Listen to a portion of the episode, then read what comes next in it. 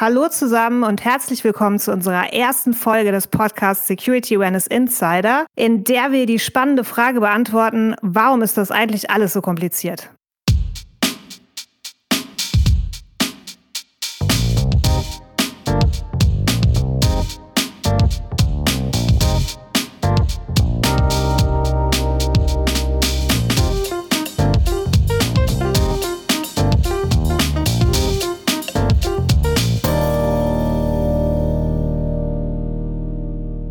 Markus, warum ist das eigentlich alles so kompliziert? Hallo Katja und hallo liebe Hörerinnen und Hörer und äh, warum ist das alles so kompliziert? Ich glaube tatsächlich, es hat damit zu tun, dass unser Thema Security Awareness komplexer ist, als man denkt. Wenn ich draußen äh, mit Leuten über das Thema Security Awareness spreche, dann haben die meisten irgendwie ein E-Learning im Kopf. Und ich glaube, das macht's dann so kompliziert. Aber lassen Sie erstmal gegenseitig vorstellen. Ich glaube, das ist ganz wichtig für unsere Hörer, einfach mal zu wissen, mit wem hat man es denn auf der anderen Seite zu tun. Katja, ich würde gerne mit dir anfangen. Stell dich doch mal kurz vor.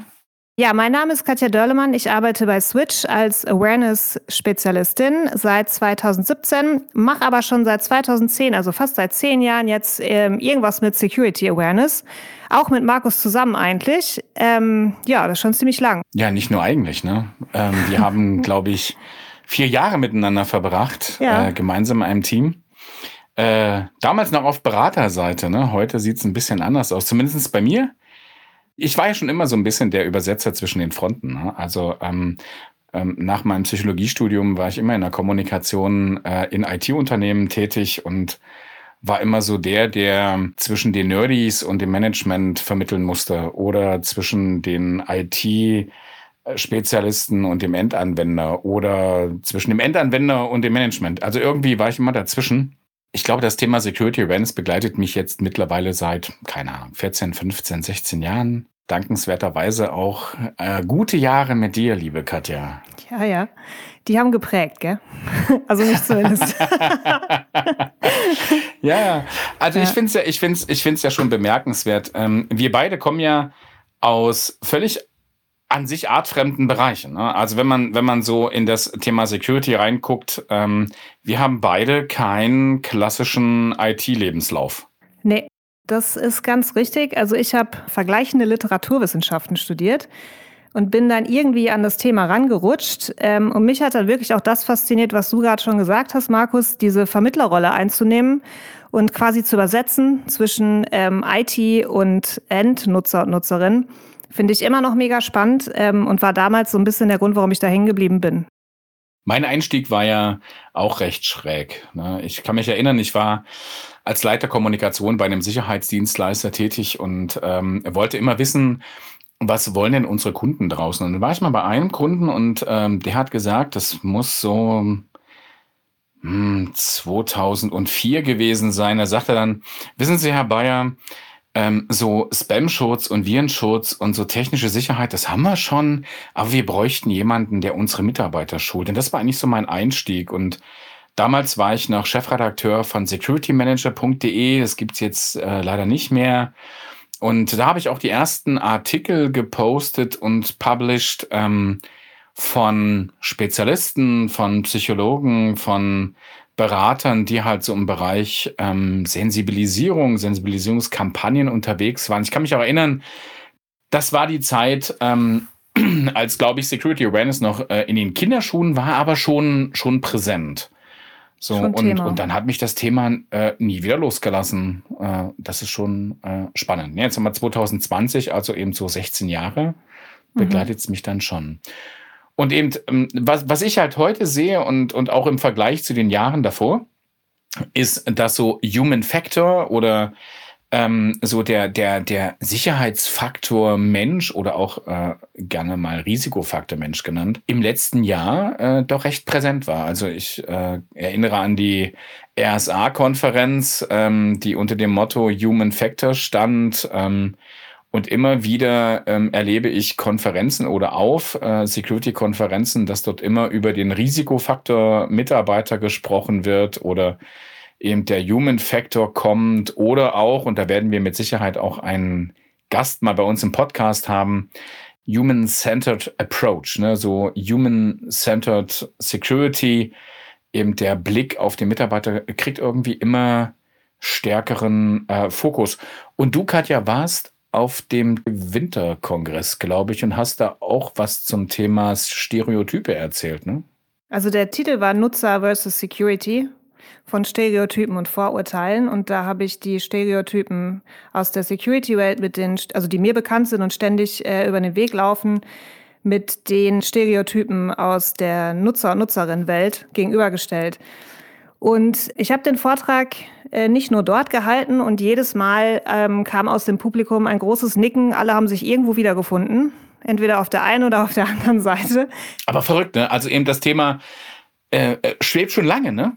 Es schwebt schon lange, es ist ein großes Thema, aber ich finde auch, was du gerade erwähnt hast, dieses ganze, diese Herangehensweise, die jetzt immer mehr kommt, wo der Mensch nicht erst im Nachhinein dazugeholt wird und dann äh, versucht wird, auf das zu schulen, was jetzt gegeben ist, sondern schon im Vorhinein in den Prozess mit einbezogen wird, ist eine gute Entwicklung. Also, dass man von vornherein die Technik so entwickelt, dass der Nutzer das leichter versteht und äh, nutzen kann und sicherer nutzen kann, ist, ähm, finde ich, eine gute Entwicklung. Security Awareness war, als ich, oder zumindest habe ich das so wahrgenommen, als ich angefangen habe, ähm, noch ziemlich unter äh, in der technischen Verantwortung.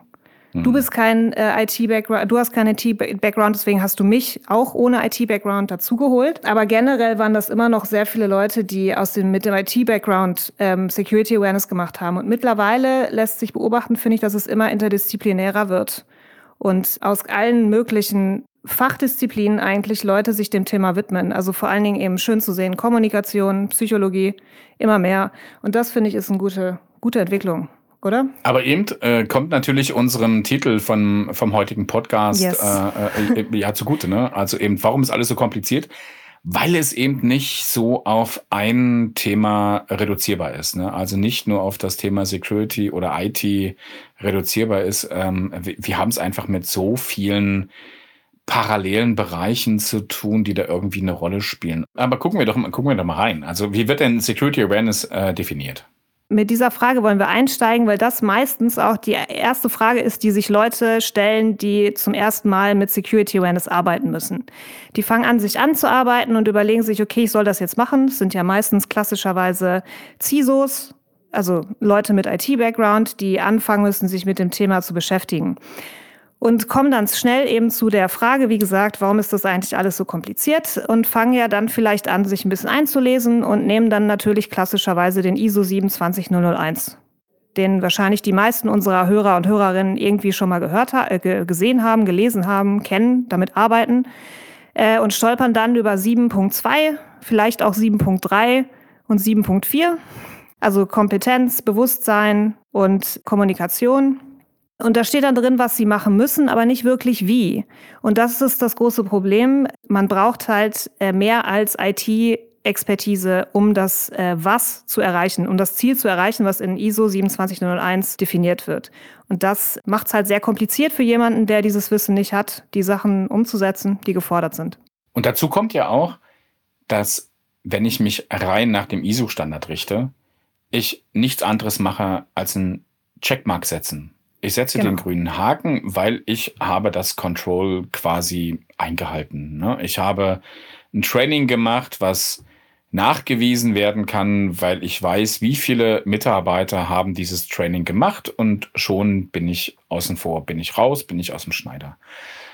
Aber dann bin ich vielleicht auf einer bewussten Kompetenzebene. Ich habe mir kurzzeitig Wissen angeeignet, aber damit ist es ja noch nicht verankert. Nee, Genau. Und das ist ja das große Problem. Und das ist dann äh, die, die genau der Moment, wo sich die Verantwortlichen dann meistens fragen, wieso funktioniert denn das eigentlich nicht? Ich habe doch das gemacht. Ich habe doch ein E-Learning äh, bereitgestellt und da war vielleicht sogar ein Video drin. Wieso wissen die das jetzt nicht? Wieso machen die das nicht? Ich kann mich erinnern, ich hatte ein Unternehmen mal in der Beratung aus dem Bereich der kritischen Infrastrukturen die mussten natürlich in Deutschland ähm, nach dem IT-Sicherheitsgesetz sich auditieren lassen und das fußt ja so ein Stück weit auf der ISO 27001. Und dort hatten wir kein E-Learning. Ähm, und trotzdem hat uns der Auditor ein sehr, sehr positives Feedback gegeben auf unsere Awareness-Kampagnen, weil wir ähm, stark auf die Mitarbeiter eingegangen sind, äh, Lunch and Learns gemacht haben, ähm, vor den Mitarbeitern standen, ähm, Events organisiert haben zu äh, Sicherheitsthemen. Also was ich damit sagen will, ist, dass es ja äh, eben dort nicht steht, dass man ein E-Learning verpflichtend machen muss, sondern es immer wichtig ist, die Leute zu trainieren und zu schulen. Aber eben, Schwierigkeit ist halt immer, dass ich nicht genau weiß, was muss ich denn jetzt so eigentlich tun. Und dann was kommen wir noch. Was heißt denn das? Ja, genau. Genau. Und dann kommen wir noch und sagen, ja, aber einfach nur ein E-Learning zu machen oder ein bisschen zu kommunizieren reicht halt nicht aus. Wir wollen ja zu so einer unbewussten Kompetenz kommen. Also die Leute sollen Dinge tun, Einfach weil sie es tun, weil sie wissen, dass es richtig ist, ähm, ähm, intrinsisch, extrinsisch motiviert. Ähm, wir machen es einfach. Es gibt ja auch noch andere Standards, ne, die sich so mit dem Thema Awareness auseinandersetzen. Ähm, der 800-50 zum Beispiel ist das so einer. Der heißt Building an Information Technology Security Awareness and Training Program. Was sagt denn der, Katja? Genau, hier haben wir so ein bisschen mehr Beschreibung von und ein bisschen mehr Hilfe für Leute, die verantwortlich sind, Security Awareness Maßnahmen oder eine Kampagne umzusetzen. Ähm, das geht ein bisschen weiter als, die, als der ISO 27001. Hier haben wir wirklich eine Auflistung, was brauche ich, was mache ich, die ersten Schritte und so weiter. Ähm, ich weiß nicht, wie viele Seiten das sind. Es sind auf jeden Fall ziemlich viele und es dauert ziemlich lange, bis man sich da durchgeackert hat. Was aber ganz gut ist, finde ich, die äh, beschreiben Security Awareness als Bausatz aus drei Elementen. Wir haben Awareness, Education und Training, also wirklich dieses, wir sensibilisieren erstmal, dann vermitteln wir neues Wissen und dann trainieren wir das, was wir gerade gelernt haben, damit das auch verankert wird langfristig. Also es ist ein detaillierteres Herangehen und detailliertere Beschreibungen, auch mit ein bisschen mehr Hilfestellungen, aber eben jemand, der sich damit nicht wirklich auseinandersetzen möchte, weil er oder sie vielleicht auch keine Zeit hat so wirklich. Auch das ist dann ein bisschen schwierig. Allerdings bietet der NIST 850 schon ein bisschen mehr äh, Erklärungen und Hintergrundinformationen als der ISO 27001. Also jetzt, um das so zusammenzufassen, wie geht denn jemand heran, der sich jetzt gerade neu mit Security Awareness beschäftigen muss? Es ist eben immer noch sehr schwierig. ISO sagt, was gemacht werden muss, aber nicht wirklich wie. Dann gibt es so ein bisschen NIST und andere Standards, die sich damit befassen. Ähm, Wikipedia-Eintrag gibt's äh, meines Wissens nur auf Englisch und der ist okay, würde ich sagen, aber hilft auch nicht wirklich weiter.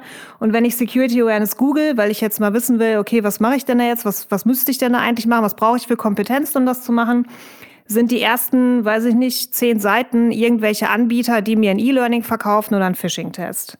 Mhm. Also es ist ziemlich schwierig für Menschen, die sich noch nie mit äh, Wissensvermittlung und Trainieren von Menschen befasst haben, sich die nötigen Informationen zusammenzusuchen. Es gibt halt kein Patentrezept, wie mache ich richtig Security Awareness, weil Nein, genau. Security Awareness selbst ist ja nicht abschließend definiert ich kann nicht genau sagen, ähm, welche Methode, welche Vorgehensweise ist für meine Organisation und für mein Unternehmen die richtige. Ähm, ich habe, ich habe so unterschiedliche Zielgruppen. Ähm, ich habe Organisationen, die sind homogen, die sind aber auch mal heterogen. Ich äh, habe Blue-Collar-Worker, also die, die in der Produktion unterwegs sind und, und die White-Collar-Worker, die irgendwo im Büro sind. Ich habe es Management, ich habe Auszubildende, ich habe unterschiedliche Kulturen, je nachdem, wie groß mein Unternehmen ist. Und sorry, dann wird es eben schon wieder komplex. Und deswegen kann es, glaube ich, auch gar kein Patentrezept geben, wie funktioniert Security Awareness. Ne? Wie wird denn momentan das Ganze gemacht? Du hast ja gerade schon gesagt, es gibt eigentlich total viele Zielgruppen und die verschiedenen Zielgruppen haben verschiedene Bedürfnisse in puncto Wissensvermittlung und Umgebung auch. Zugang zum Computer könnte ein Problem sein und so weiter. Jetzt, in, so wie ich das wahrnehme, ist das halt häufig noch so, dass Security Awareness gemacht wird wie im ISO-Standard, also Tickbox, man ähm, eine Checkbox, man, man macht ein E-Learning und ist damit fertig. Vergisst aber dabei, dass es eben nicht ähm, einfach um, eine, ein, um das Einführen von einer Security-Technologie geht, sondern um die Arbeit mit Menschen, mit Personen. Und Personen sind eben keine Computer. Das heißt, Technik, also das geht nicht so einfach. Man kann nicht einfach sagen, bitte mach das. Beim, beim Computer funktioniert das, bei den Menschen funktioniert das eben nicht. Also total, wir haben es halt mit Menschen zu tun. Wenn wir es wirklich wollen und auch richtig machen wollen aus unserer Perspektive, sind wir auch ganz, ganz schnell im Change Management. Also was, was, was will ich denn? Was will ich denn, wenn ich eine Sensibilisierungskampagne, wenn ich Schulungs- und Trainingsmaßnahmen für das Thema Security im Unternehmen ähm, etablieren will, was will ich denn erreichen? Ich will, dass meine Mitarbeiter sich sicherer verhalten. So, und jetzt muss ich halt gucken, wie erreiche ich das? Und das geht halt nicht nur über Technik. Natürlich kann Technik ein Stück weit unterstützen, gar keine Frage. Aber es geht auch viel darum, ein Bewusstsein zu schaffen, dass das, was ich äh, machen kann, selbst machen kann als Mitarbeiter, eben auch wirklich dann einen Effekt hat. Mhm. Ähm, es geht viel auch darum, dass ich vielleicht liebgewonnene Routinen durchbrechen muss. Und äh, dann ist es halt unsere Aufgabe, finde ich, so im Security Awareness Umfeld, auch die Benefits zu erklären. Weil einfach nur eine Routine zu ändern und zu sagen, heute machen wir es anders, weil es so ist, wird immer Widerstände hervorrufen. Und das ist etwas, was ich schon immer gesagt habe im Security Awareness Umfeld. Ein wichtiger Punkt dort ist, wir schaffen ein positives Image für das Thema. Und wenn ich ein positives Image für das Thema schaffe und von vornherein eben nicht nur trainiere, sondern auch kommuniziere, schaffe ich es eventuell, bevor ich zum Beispiel neue technische Änderungen einführe oder eine neue Policy oder einen, einen, einen neuen Weisungsbereich äh, etablieren möchte im Unternehmen, die Leute so weit abzuholen, dass danach eben nicht alle äh, sauer und frustriert sind, dass sie jetzt irgendwie liebgewonnene Routinen über, über Bord werfen müssen. Ne? Und, und das ist halt äh, das, was es so kompliziert macht. Ne? Auf einmal habe ich eben Change Management dabei, dann habe ich Kommunikation mit bei, dann habe ich andere Kulturen. Und das ist ja nicht nur bezogen auf die ethnischen Kulturen, ne? so von Ländern zu Ländern unterschiedlich, sondern das hat auch viel mit Berufskultur zu tun. Rechtsanwalt tickt wahrscheinlich anders als ein Mitarbeiter im Marketing oder tickt halt anders als eine Mitarbeiterin ähm, in der Produktion oder so. Ne? Und das macht es dann eben komplex und das macht es vielleicht auch hier und da etwas komplizierter. Genau das ist das ein bisschen das Komische an der Sache, dass es meistens in der Verantwortung von IT-Leuten liegt. Also die IT-Security sieht sich jetzt dieser großen Aufgabe gegenüber, plötzlich die interdisziplinäre Expertisen mit in ihren Fachbereich aufzunehmen. Und da tut sich jeder Fachbereich mit schwer, aber die IT und vor allem IT-Security muss das jetzt machen oder ja, es ist halt schwierig oder diese Aufgabe auslagern. Das sehe ich auch in manchen Unternehmen, dass die das Thema Security Awareness auslagern an, ähm, an die äh, Ausbildungsabteilung oder Kommunikationsabteilung, die das dann übernehmen und nur im fachlichen Austausch mit einer Ansprechperson im IT-Security Department äh, zusammenarbeiten. Eben, und dann habe ich dann ein E-Learning. Fertig. Oder habe vielleicht einen Blog bei, also einen Beitrag im Intranet. Fertig. Und das ist, das ist genau immer so äh, die Krux, ne? Genau. Ich versuche mich dafür einzusetzen, Awareness für Awareness zu verbreiten. Und das nicht nur innerhalb der Security-Community, sondern über die Grenzen hinweg. Auch in der Kommunikations-Community, bei Leuten, die sich mit Psychologie beschäftigen oder Didaktik. Einfach das Thema so ein bisschen in, äh, ins Bewusstsein holen und dafür zu sensibilisieren, dass wir auch sie brauchen und das kein technisches Thema ist. Und eben, ähm, dann, dann drehen wir uns halt ganz schnell wieder äh, in der Schlaufe, dass die Verantwortung für das Thema Security Awareness ja definiert ist in der ISO 27001 mhm. und Informationssicherheit nun mal äh, in der Abteilung äh, Security liegt. Genau. So, und äh, eben da oftmals eben nicht ähm, die Kommunikationskanonen sitzen oder die Trainingsexperten sitzen, die es auf einmal umsetzen müssen. Also wieder dann der Weg zurück irgendwo ähm, über die eigenen Abteilungsgrenzen hin. Ja? Und, und genau. das macht's halt eben manchmal nicht so einfach. Und ich glaube fast, in der gesamten ISO-Norm ist das der einzige Bereich, der halt das interdisziplinäre Zusammenarbeiten auch erfordert, weil ich es intern nicht leisten kann. Das ist meiner Meinung nach ein großes Problem, aber vielleicht auch so ein bisschen Henne-Ei, weil wenn ich eigentlich gar nicht weiß, was ich wirklich machen muss, dann weiß ich auch nicht, was ich fordern muss und, und ja. kann das dem Management oder denjenigen, die mir das Budget bewilligen, auch gar keinen richtigen Plan vorlegen, natürlich, weil mir die Zeit fehlt, mich einzuarbeiten, mich einzulesen und mir überhaupt erstmal äh, was zurechtzulegen.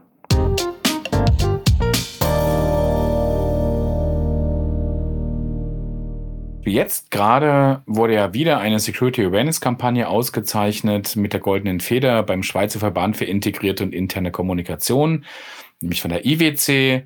Die IWC hat schon 2015 eine Goldene Feder bekommen. 2017 war es dann die Arduino-Gruppe mit ihrer Awareness-Kampagne Phantom Buster. Die Phantom Buster waren wiederum bei der Incometa, dem äh, deutschen internen Kommunikationspreis. Und das zeigt ja auch, dass die Kommunikationsleute total spannend finden, dass man so ein Thema auch so emotionalisieren kann. Und ich kann mich erinnern an die Preisverleihung äh, der IWC mit der Goldenen Feder 2015, wo genau das ja der, der, der Kern war der Laudatio ähm, äh, der Jury, dass sie gesagt haben, es ähm, war uns überhaupt nicht bewusst oder für uns war es neu, wie man doch emotional dieses Thema belegen kann. Und das ist doch super. Ich finde das toll. Mhm. Weil das zeigt ja auch, dass es Handwerk auf der einen Seite stimmen muss und wiederum anders auch die fachliche Kompetenz, die inhaltliche Kompetenz ja da sein muss. Und das bringt halt die beiden Bereiche zusammen. Und das ist der Grund, warum es die hoffentlich Security-Verantwortlichen oder Security Awareness-Verantwortlichen in Unternehmen gibt. Ne? Genau. Hoffentlich immer mehr. Ich meine, so, so, so Berufsbezeichnungen wie deine kommen ja jetzt langsam, langsam leider, aber doch schon immer mehr irgendwie in, in Unternehmen vor. Oder siehst du das anders? Ja, das sehe ich auch. Ähm, mir kommt immer mehr äh, auch die Berufsbezeichnung eines Security Awareness Specialists, wie du ihn ja hast, oder eben den Security Awareness and Communication Officer, der sich ja ganz, ganz stark an die Workrole vom NIST orientiert. Da gibt's ja diesen, dieses Naming, ähm, aber auch den Senior Security Awareness Consultant, whatever. Also es gibt ganz viele Rollen in Unternehmen, die sich immer mehr mit dem Thema Security Awareness beschäftigen und das ist gut so. Wichtig, ja. Und auch da muss man dann eben immer wieder gucken, wie ist denn da die Fachkompetenz? Und ähm, bei ganz vielen Kolleginnen und Kollegen in den Unternehmen sehe ich auch, ähm, explizit die, die gute Verbindung zwischen Kommunikationserfahrung, ähm, pädagogischer mhm. Kompetenz und auch dem Wissen über Security. Und da sind wir eben oftmals eben der Streetworker, die Schnittstelle, ähm, der, der, der Moderator äh, oder vielleicht auch der Mediator zwischen den Welten. Das ist super.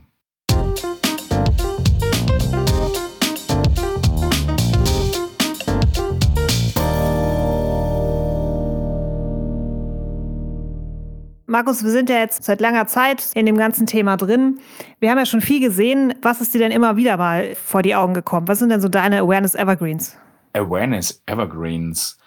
Ähm, ich ich fange mal mit meinem Top 3 an, also meinem, meinem dritten Punkt. Mein dritter Punkt ist immer, wenn man dann sagt, ich kann PowerPoint. Ich habe immer so viele Leute, die immer der Meinung sind, ich kann irgendwie auf der Bühne stehen und ein bisschen PowerPoint präsentieren, dann kann ich auch sensibilisieren. Ich glaube nicht. Dein Top 3? Mein dritter Platz wäre äh, Phishing-Test ist Security Awareness. Oh, das wäre ja, glaube ich, so irgendwie mein 2. Jetzt muss ich mein 2 machen. Mein 2 ist, ich habe da ein tolles E-Learning. Ich habe ein tolles E-Learning zum Thema Security. Das finden alle meine Mitarbeiter toll. Das ist mein Top 2. Was ist dein Top 2? Das ist dein Top 2. Ähm, mein Top 2 wäre dann die wunderbaren Passwortsicherheitsvergleiche, die Zahnbürste und die Unterhose. Oh, ja. Seit langem mein Top 2. Okay, wechsle dein Passwort. Wechsle dein Passwort in deine Unterhose und teile dein Passwort mit niemandem wie deine Zahnbürste. Und dein Kaugummi teilst du auch mit niemandem. Ah, ja, genau. genau. Mein Top 1, mein Top 1 ist natürlich der Mitarbeiter ist das größte Sicherheitsrisiko. Mein Gott, da, ähm, da platze ich ja wirklich. Ne? Also wie oft lese ich das irgendwo in Magazinen ähm, und ich bin dann auch immer ein gerne Kommentierer äh, auf LinkedIn und Co., wenn ich dann irgendeinen Artikel äh, sehe zum Thema der Mitarbeiter ist das größte Sicherheitsrisiko. Boah, genau. Mein Top 1. Ja. Den äh, teile ich jetzt mal. Ich bin da unkreativ und sage, dass bei, bei mir auch bei mir ist das ähm, weit abgelegen der erste Platz von den Awareness Evergreens. Diese ganze, das ganze Thema User Shaming, also der Weakest Link, genau. ähm, Layer, Layer 8 genau. Problem, der Loser, nicht der User, sondern der genau. Loser. Oder der DAO. Der DAO, der Mitarbeiter ist der dümmste anzunehmende User, wo ich sage, ey, und dann wollt ihr eine Akzeptanz haben bei euren Mitarbeitern, wenn ihr sagt, wenn ihr von dem DAO redet. Also ich sehe das ein bisschen so. Natürlich ist das manchmal sehr frustrierend, in dieser IT- und IT-Sicherheitsrolle zu sein. Und ich finde auch, dass man sich manchmal aufregen kann, weil es ist, ist halt nicht immer einfach. Ich verstehe das. Das kann man dann, dann kann man ja auch sagen, der DAO, ach, das, der, wieso schneiden die das alle nicht, das ist alles okay. Solange man trotzdem den Respekt Respekt bewahrt und die Leute, wenn sie dann vor einem stehen, nicht so bezeichnet und vielleicht auch nicht in einem Artikel so darüber schreibt. Genau. Weil, genau, weil ich meine, die sind halt wichtig, um meine Security-Prozesse sicher zu machen. Oder also man muss ja ganz, man muss ja ganz ehrlich gestehen, ne? also wenn, man, wenn wir jetzt mal ehrlich sind, also ähm, das sind ja meistens auch die, die unsere Jobs bezahlen. Ne? das darf man ja nie vergessen. Die, die, ne, so, ähm, und, und, und daher, und daher, äh, ich finde auch immer, ey, Wertschätzung meiner eigenen Kolleginnen und Kollegen gegenüber ist schon wichtig. Ne? Und dann kommen wir wieder zur Eingangsfrage zurück, und das ist super, warum ist alles so kompliziert? Weil wir es halt mit Menschen zu tun haben und die haben Schwächen und die haben Stärken und äh, wir müssen uns auf Augenhöhe äh, begegnen ähm, und nicht gegenseitig ähm, Schuldzuweisungen machen und nicht gegenseitig äh, sagen, du kannst das nicht oder ich traue mich nicht. Das finde ich halt schade. Ne? Und dafür gibt es uns ja. Man muss halt auch verstehen, dass für die meisten Menschen auf dieser Welt, fast alle Menschen, die, die einen Computer benutzen, das Internet benutzen oder ein Smartphone und in einem Unternehmen arbeiten, die müssen sich mit Security auseinandersetzen. Das ist nun mal so. Aber es ist von den meisten dieser Menschen nicht die Priorität oder Hauptaufgabe.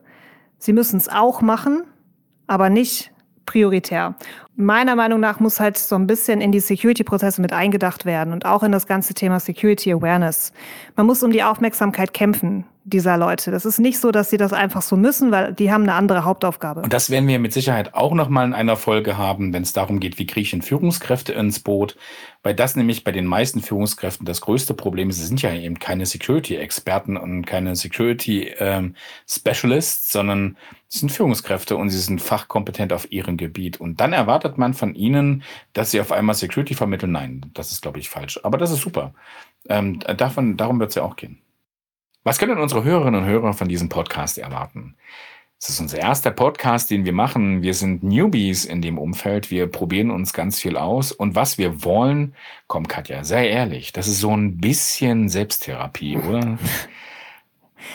Ein bisschen. Ein bisschen Selbsttherapie. Ein bisschen ich finde das gut. Ich finde Selbsttherapie super. Genau, Gesprächstherapie. Genau. Wir wollen ja unsere Hörerinnen und Hörer, ähm, und wir gehen ja davon aus, ihr kommt alle irgendwo aus ähm, ähm der Breite äh, des Security-Umfelds. Ähm, mitnehmen, in unsere Denkweisen mitnehmen, ähm, genau. mal zeigen tatsächlich, wie komplex das Thema ist, aber auch Ideen geben, wie man es denn gut umsetzen kann. Weil wir werden ja im Podcast immer wieder Interviewpartner haben. Dieses, was wir jetzt heute machen, der heutige Podcast, ist ja mehr so die Introduction für uns selber wer sind wir, was ist unser Menschenbild, wie ist unsere Denkweise, wie ist unsere Philosophie hinter dem Thema Sicherheitskultur und Etablieren von, von, von Sensibilisierungsmaßnahmen und Trainings und so.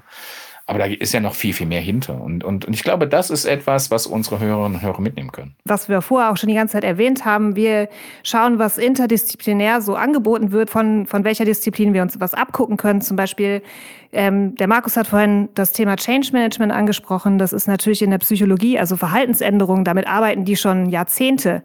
Da schauen wir uns an, was die so machen, wie die damit umgehen. Und wir haben auch immer wieder die praktischen Beispiele drin. Genau, ganz viel aus der Praxis, wie das dann angewendet wird und auch, was es für Auswirkungen hat, also was es für Resultate genau, hat. Genau, das finde ich nämlich auch nochmal wichtig, weil ich meine, diese Frage, diese Frage wird uns ja ganz häufig gestellt. Ähm, wie messen wir denn auch? Wie messen wir denn Sicherheitskultur? Wie messen wir den Erfolg von Security Awareness Kampagnen? Auch das wird ein Thema sein. Ähm, was spüre ich und, und kann ich es denn tatsächlich messen? Kann ich Sicherheitskultur messen? Das werden wir beleuchten. Wir werden ähm, ähm, Kampagnen vorstellen, von der Planung bis hin zur, zum Check, ob das auch wirklich funktioniert hat, was die gemacht haben.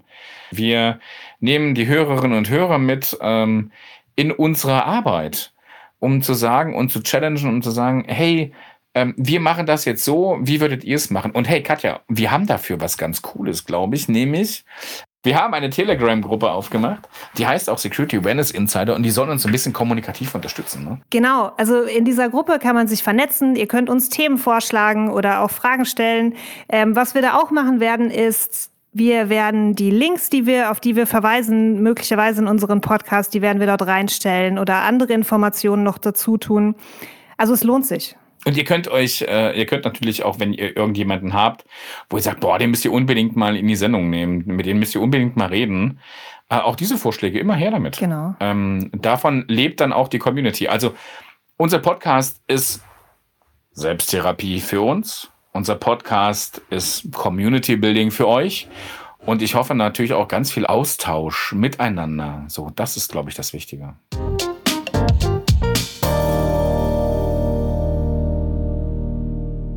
Katja, es war mir eine Freude, mit dir den heutigen Podcast bestreiten zu können. Es war super. Ähm, ich gebe zu, ich war am Anfang ein bisschen aufgeregt, ähm, aber mittlerweile glaube ich, das wird eine gute Sache. Katja. Ich fand es auch großartig, mit dir heute diesen Podcast zu machen. Äh, liebe Hörerinnen und Hörer, freut euch auf den 30. Dezember. Da geht's weiter mit einem Interviewpartner aus der Praxis. Bis dahin wünschen wir euch eine gute Zeit und freuen uns, wenn ihr wieder reinhört.